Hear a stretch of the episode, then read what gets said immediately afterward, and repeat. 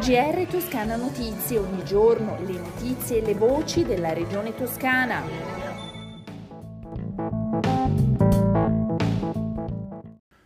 Ascoltatrici e ascoltatori, un saluto dalla redazione di Toscana Notizie. Questa è un'altra edizione del nostro GR. Due nuove linee per raggiungere il liceo Agnoletti a Sesto Fiorentino e il potenziamento di quelle esistenti.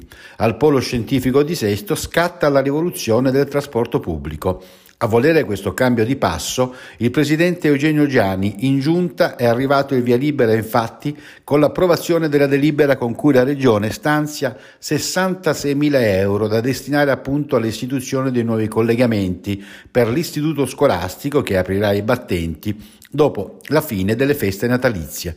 Gianni si è detto soddisfatto di questa scelta ed è entrata poi nel dettaglio spiegando che una nuova linea sarà dedicata al collegamento della zona di Rifredi con il polo scientifico e sarà in funzione da lunedì al sabato, mentre l'altra sarà dedicata proprio a migliorare il collegamento fra le varie zone del comune di Sesto e il polo. Soddisfatto anche l'assessore alle infrastrutture e trasporti Stefano Baccelli, proponente della delibera.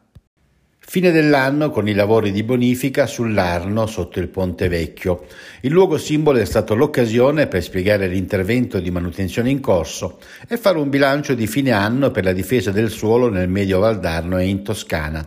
Gli scavatori del Consorzio di Bonifica Medio Valdarno hanno lavorato anche durante le feste di Natale per eseguire l'importante lavoro di manutenzione sulla sponda destra dell'Arno dove si affaccia la società Canottieri di Firenze.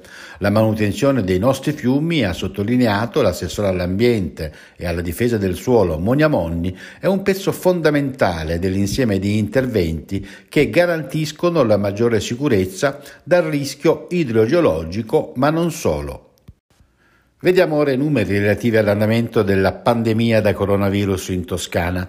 Sono 4.453 in più i nuovi casi nelle ultime 24 ore. I ricoverati sono 600, di cui 80 in terapia intensiva. Oggi si registrano 6 nuovi decessi. E la Regione sta già lavorando sul tema degli ingressi per le visite dei familiari nelle RSA e nelle strutture residenziali che si occupano della cura delle persone con disabilità. Le direttive nazionali sono contenute nel decreto legge approvato alla vigilia di Natale ed entreranno in vigore il 30 dicembre. Gli uffici regionali hanno iniziato subito il lavoro per recepirle senza indugi. A dirlo è l'assessora regionale al sociale Serena Spinelli. E ricordiamo che dalle ore 18 di lunedì 27 dicembre è possibile prenotare sul portale prenotavaccino.sanita.toscana.it la terza dose booster di richiamo per tutti i giovani tra i 16 e i 17 anni, come stabilito dalla circolare del Ministero della Salute. Per quanto riguarda gli adolescenti più fragili, la prenotazione potrà essere fatta dai 12 anni in su, quindi 12-17.